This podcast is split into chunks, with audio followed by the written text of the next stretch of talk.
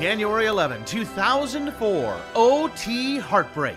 Only two teams in NFL history have played back to back overtime playoff games. And just like the Cleveland Browns of 1986, the 2003 Green Bay Packers would win the first but lose the second. After beating the Seahawks in the wild card game on the Al Harris interception, Packers headed to Philadelphia for the divisional round, only to fall to the Eagles. While the contest took many turns, it will be forever remembered as the fourth and 26th game. Cornerback Mike McKenzie was in disbelief. We're all wondering, uh, you know, fourth and 26. Uh, you know, if you're talking about going to the Super Bowl, going to the NFC Championship, uh, somehow, some way, you have to find a way to stop them 24, 25, 25 and a half and some change. But uh, uh, somehow, some way, we found a way to come up short. Philadelphia 20, Packers 17, with a playoff moment.